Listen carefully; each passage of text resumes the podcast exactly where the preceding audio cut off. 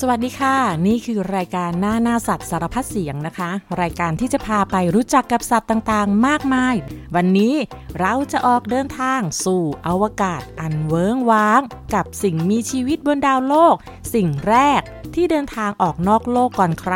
นั่นคือ แมลงวัน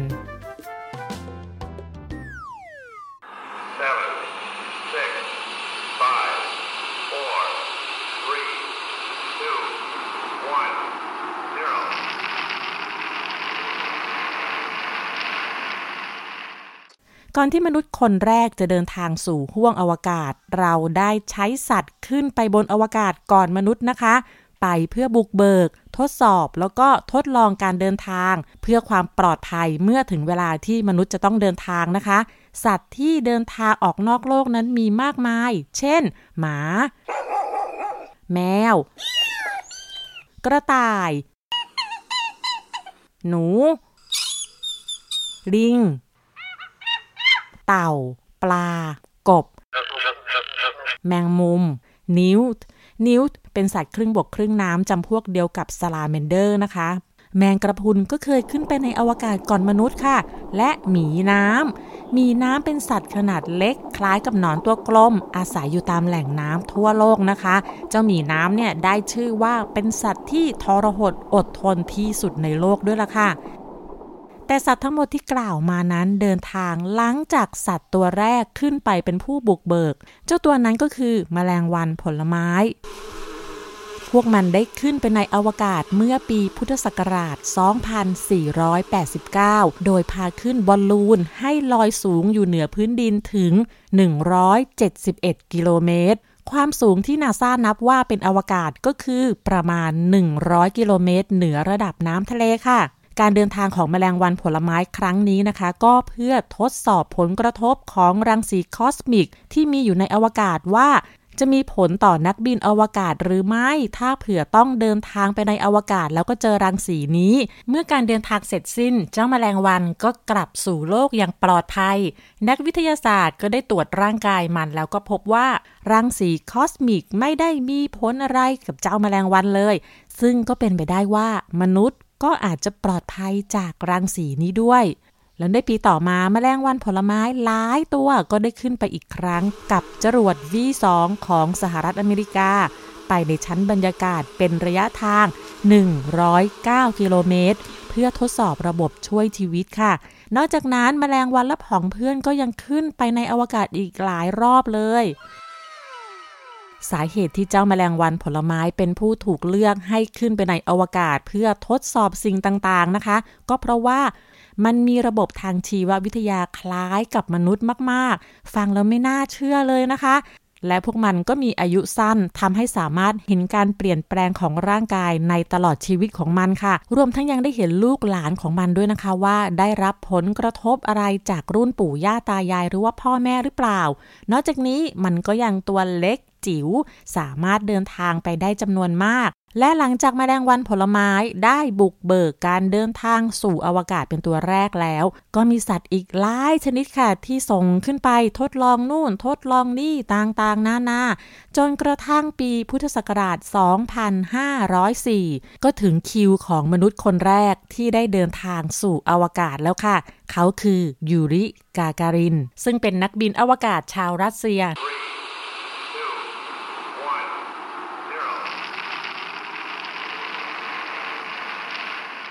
แม้มนุษย์และสัตว์หลายชนิดจะถูกส่งไปในอวกาศต่อจากนั้นเรื่อยมานะคะแมลงวันผลไม้ผู้ไปถึงอวกาศสายพันธุ์แรก ก็ยังถูกส่งไปทดสอบอีกเรื่อยๆ หลายครั้ง เพื่อดูการใช้ชีวิตในอวกาศว่า มีผลต่อการทำงานของร่างกายอย่างไรบ้าง การทดลองบนอวกาศกับแมลงวันผลไม้ในแต่ละครั้งก็จะได้ข้อมูลที่นำไปสู่การต่อยอดงานวิจัยอีกมากมาย ซึ่งไม่เพียงแต่ช่วยนักบินอวกาศให้ปลอดภัยเท่านั้นนะคะยังเป็นประโยชน์กับมนุษย์บนพื้นโลกด้วย ไม่น่าเชื่อเลยนะคะว่า เจ้าแมลงวันตัวเล็กๆ ที่น่ารำคาญนั้น จะมีความสำคัญอย่างมากต่อการพัฒนาวิทยาการต่างๆ ของมนุษย์ค่ะ เราได้เห็นความสำคัญในระดับโลก ระดับอวกาศของแมลงวันที่ช่วยมนุษย์ในการทดลอง แล้วก็ทดสอบสิ่งต่างๆ มาแล้วค่ะ ตอนนี้เรามารู้จักกับชีวิตของพวกมันว่าเป็นอย่างไรค่ะ เพราะปกติเราก็รู้ว่าเจ้าแมลงวันนั้นเป็นสัตว์ที่น่ารำคาญสกกระปรก มีเชื้อโรค ออกไข่แล้วก็เติบโตเป็นตัวอ่อนในขยะเน่าเหม็น แล้วก็ยังอยู่ในอึด้วยเอ้ยฟังดูแล้วน่าหยะแยงจริง ๆ เลยนะคะ ต่างจากเรื่องราวของแมลงวันอวกาศที่ได้ยินมาเมื่อสักครู่อย่างสิ้นเชิงค่ะ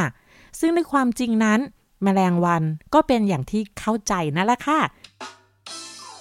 มันกินเติบโตบนของสกปรกเน่าเหม็นจริง ๆ แต่นั่นก็ไม่ใช่เรื่องน่าอีหรือว่าหยะแยงที่จะอยู่ร่วมโลกกันไม่ได้ค่ะทุกอย่างมีเหตุผลในตัวเองค่ะ เรามาฟังเหตุผลของแมลงวันกันค่ะ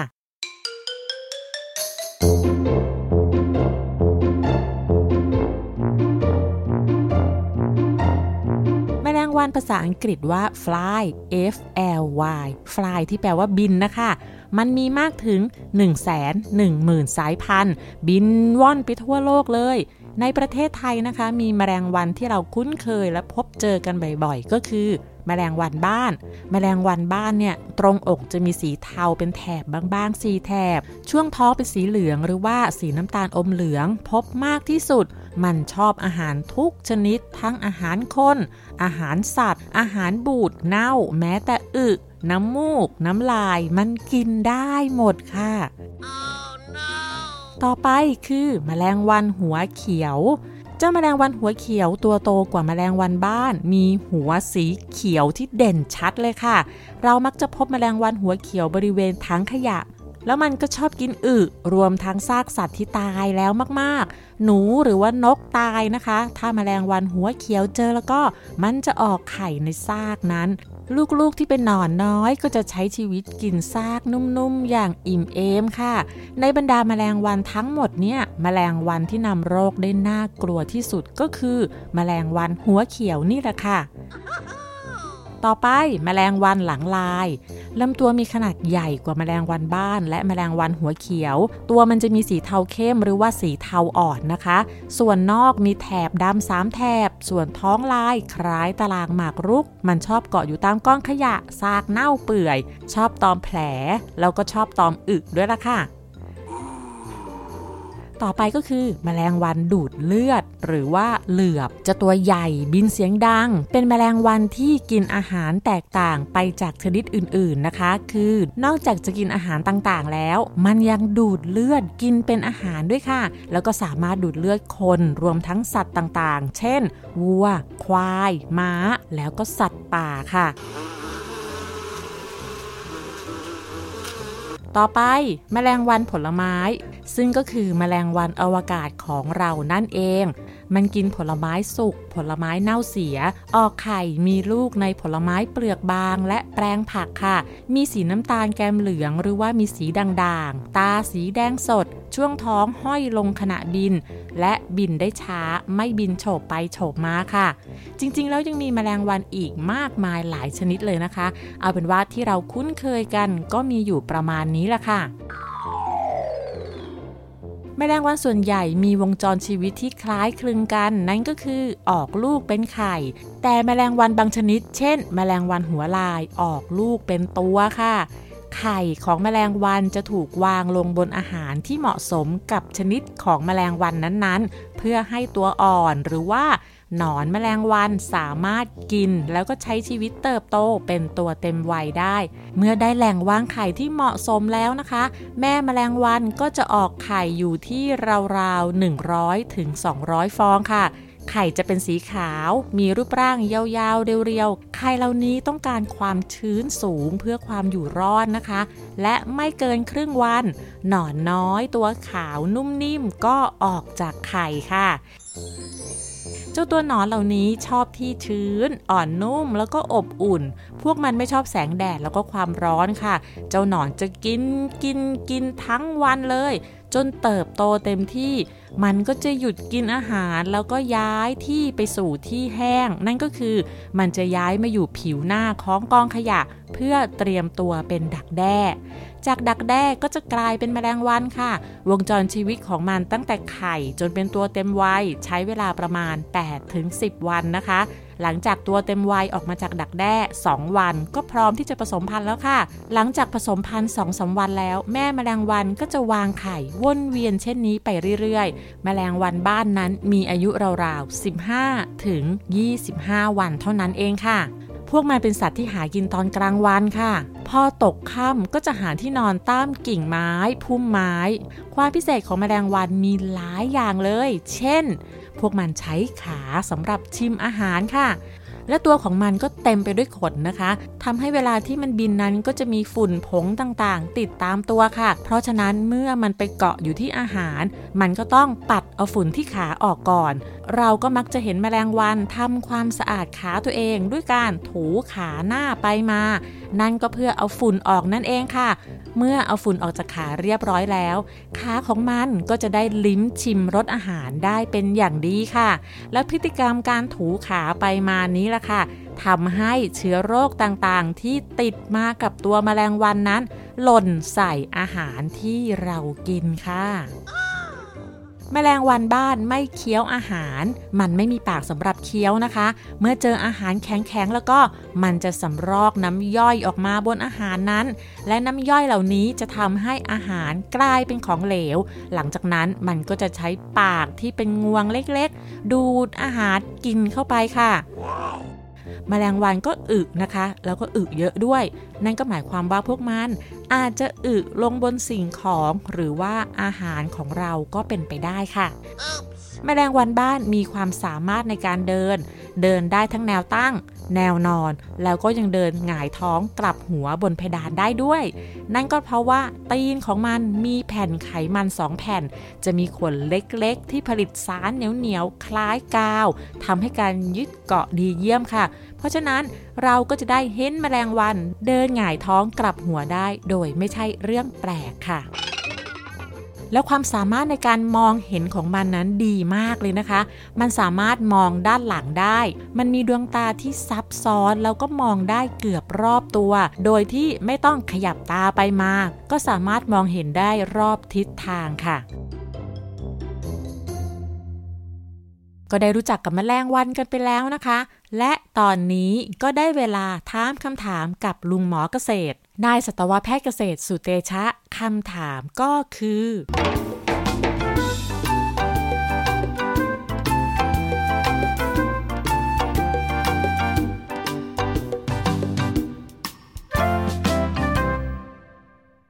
ลุงหมอครับทำไมแมลงวันตอนบินถึงไม่มีเสียงไม่เหมือนกับยุงล่ะครับ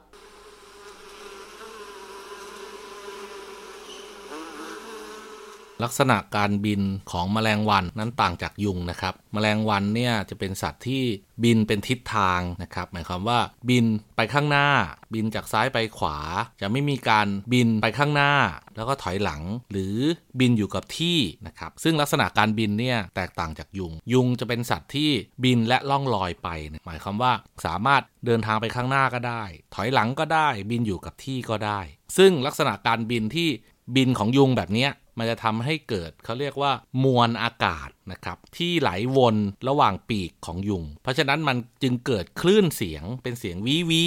ตามที่คนได้ยินนะครับแล้วเราจะได้ยินก็แต่เมื่อยุงเนี่ยบินมาใกล้ ๆ กับบริเวณหูของเราเท่านั้นนะครับเราถึงจะได้ยินครับซึ่งแตกต่างจากแมลงวันนะครับ เวลาแมลงวันมันบินผ่านเราเนี่ยไม่ว่าจะบินผ่านหู ใกล้เท่าไหร่ ส่วนใหญ่เราจะได้ยินเสียงมันไม่นาน ด้วยเหตุผลเพราะว่ามันไม่ได้บินวนเวียนอยู่ใกล้ๆกับหูเรา เป็นช่วงระยะเวลาหนึ่งเหมือนเช่นที่ยุงนั้นทำเพราะฉะนั้นโดยสรุปก็คือแมลงวันบินเป็นทิศทาง มันผ่านหูเราแป๊บเดียวเราก็เลยมักจะไม่ได้ยิน ในขณะที่ยุงมันบินวนบินอ้อยอิงบินอยู่กับที่ในบางครั้งเพื่อรอหาเส้นเลือดมันจะได้เจาะกินเป็นอาหาร มันจึงทำให้เกิดเสียงวีวีที่เราจะได้ยินอยู่นะครับ ถ้าเราเผลอกินแมลงวันเข้าไปเราจะเป็นอะไรไหมครับ แบ่งเป็น 2 กรณีครับ กรณีที่ 1 ถ้ากินโดยบังเอิญคำเดียวยกตัวอย่างเช่น เรากำลังรับประทานอาหารอยู่แล้วแมลงวันมาตอม แล้วเราเกิดเคี้ยวอาหารไปคุยกับเพื่อนไปเราก็อาจจะเคี้ยวมันเข้าไปโดยบังเอิญ หรือ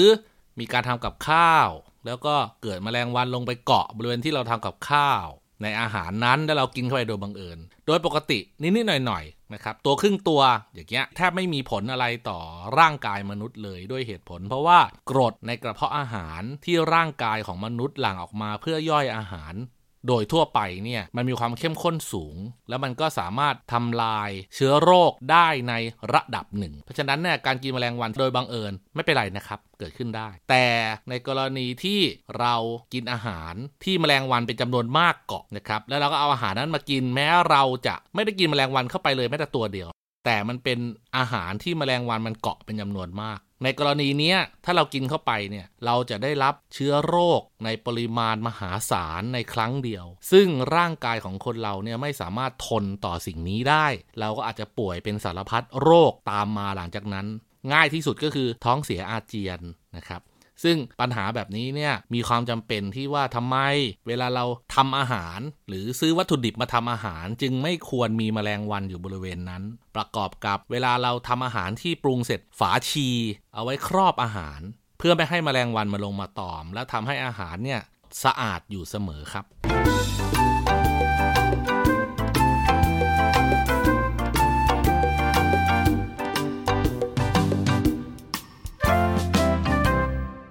มแมลงวันเนี่ยเป็นอาหารโปรดของสัตว์ที่กินแมลงทั้งหลาย ไม่ว่าจะเป็นไก่ กบ นก ปลา กิ้งก่า แล้วก็มีคนเพาะเลี้ยงแมลงวันเพื่อขายเป็นอาหารสัตว์ด้วยล่ะค่ะ นั่นก็คือหนอนแมลงวันลาย เจ้าแมลงวันลายเนี่ยจะมีตัวสีดำยาวๆ คล้ายกับตัวต่อนะคะ มันกินน้ำแล้วก็กินน้ำหวานเป็นอาหารอยู่ในธรรมชาติตามซุ้มทุมพุ่มไม้ต่างๆ ไม่เป็นศัตรูพืช แล้วก็ไม่เป็นพาหะนำโรคด้วยล่ะค่ะ นอนแมลงวันลายมีโปรตีนสูง แล้วก็มีไขมันดีด้วย จนมีการเพาะขยายพันธุ์ทำฟาร์มเลี้ยงนอนแมลงวันลาย เพื่อขายเป็นอาหารสัตว์เลยนะคะ คนที่เลี้ยงเขาจะซื้อไข่มันมานะคะ แล้วก็เอามาวางไว้ที่เศษผลไม้นุ่มๆ ให้มันจเจริญเติบโต พอมันเป็นหนอนตัวใหญ่ก็เลี้ยงด้วยเศษอาหารค่ะ มันเป็นหนอนกินง่าย กินเก่ง แล้วก็กินเร็วมากๆ หนอน 1 กิโล กินอาหารได้ถึง 12-15 กิโลกรัมเลยนะคะมันสามารถย่อยทำลายเศษอาหารให้หมดเกลี้ยง แล้วก็อึออกมาเป็นปุ๋ยอย่างดีเลยค่ะ เมื่อมันโตเป็นแมลงวันแล้วนะคะซากแมลงวันที่ตายก็ยังเป็นอาหารปลาได้อย่างดี เขาซื้อขายซากแมลงวันกันกิโลละหลายสิบบาทเลยล่ะค่ะ ซึ่งการเลี้ยงหนอนแมลงวันตอนนี้เขาเลี้ยงกันทั่วโลกนะคะ เพื่อช่วยกำจัดขยะเปียกพวกเศษอาหารต่างๆนะคะ เรียกว่างานนี้ได้ประโยชน์ทั้งคน ทั้งสัตว์ และสิ่งแวดล้อมเลยล่ะค่ะ นอกจากนี้ยังมีการใช้หนอนแมลงวันในการรักษาผู้ป่วยด้วยค่ะ เขาเรียกว่าหนอนบำบัด นั่นก็คือนำหนอนแมลงวันมารักษาแผลเรื้อรัง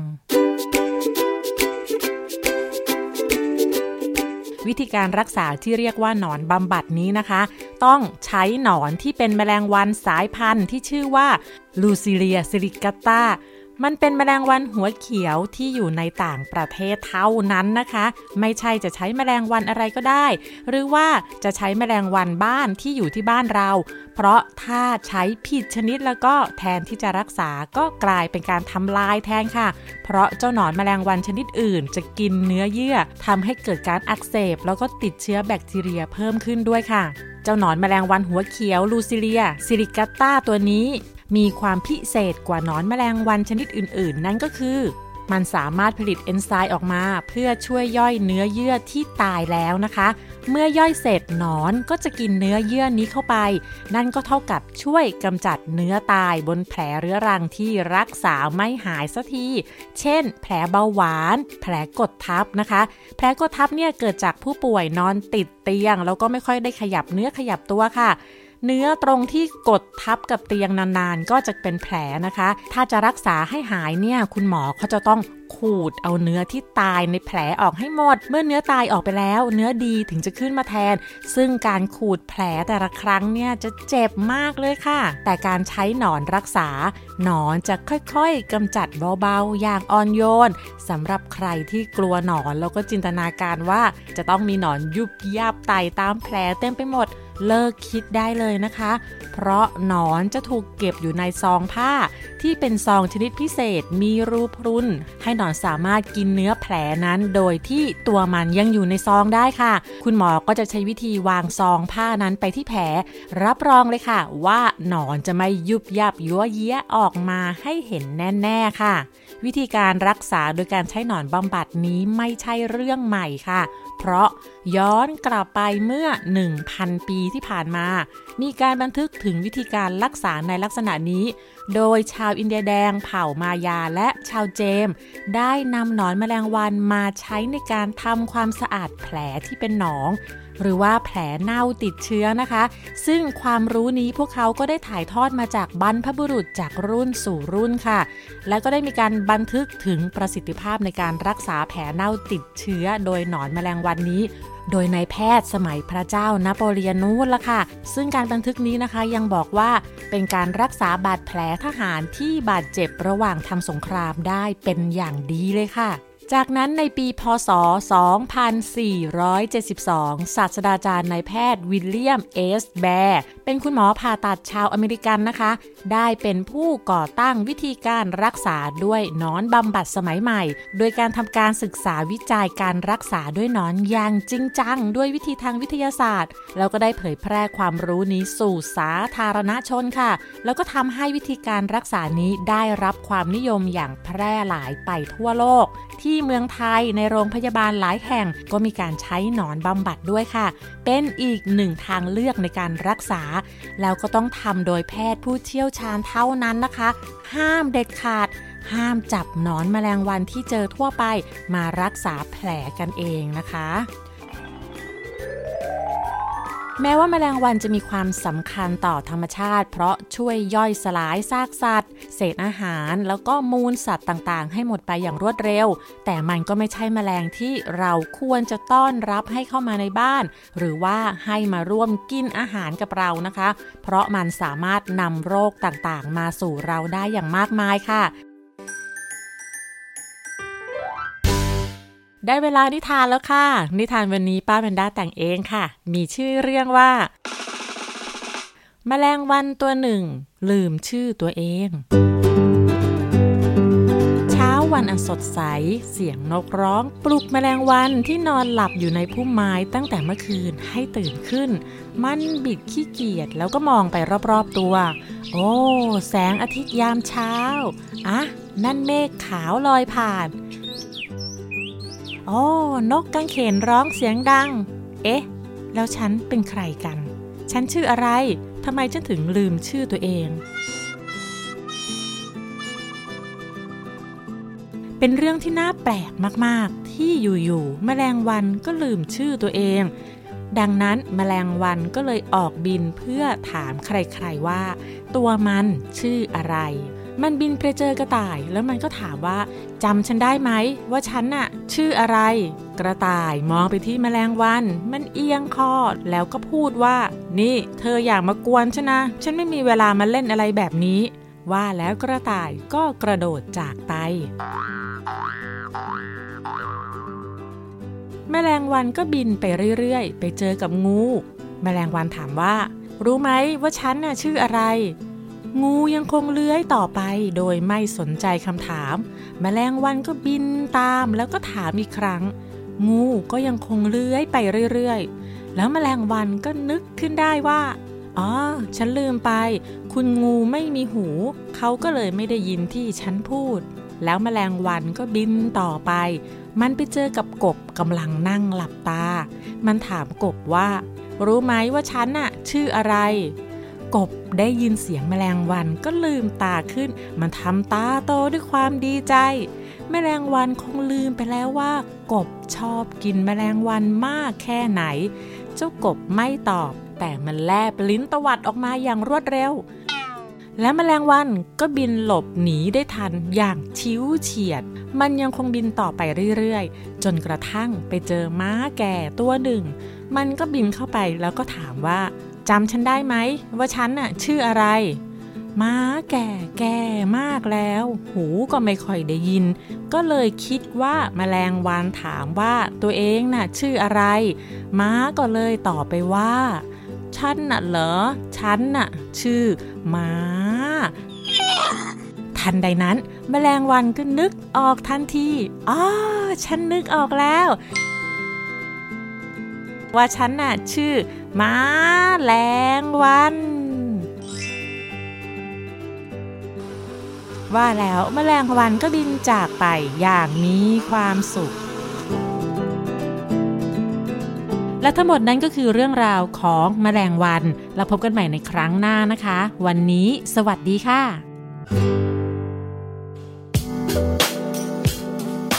ติดตามรายการทางเว็บไซต์และแอปพลิเคชันของไทย PBS Podcast Spotify SoundCloud Google Podcast Apple Podcast และ YouTube Channel Thai PBS Podcast Thai PBS Podcast. View the world via the voice.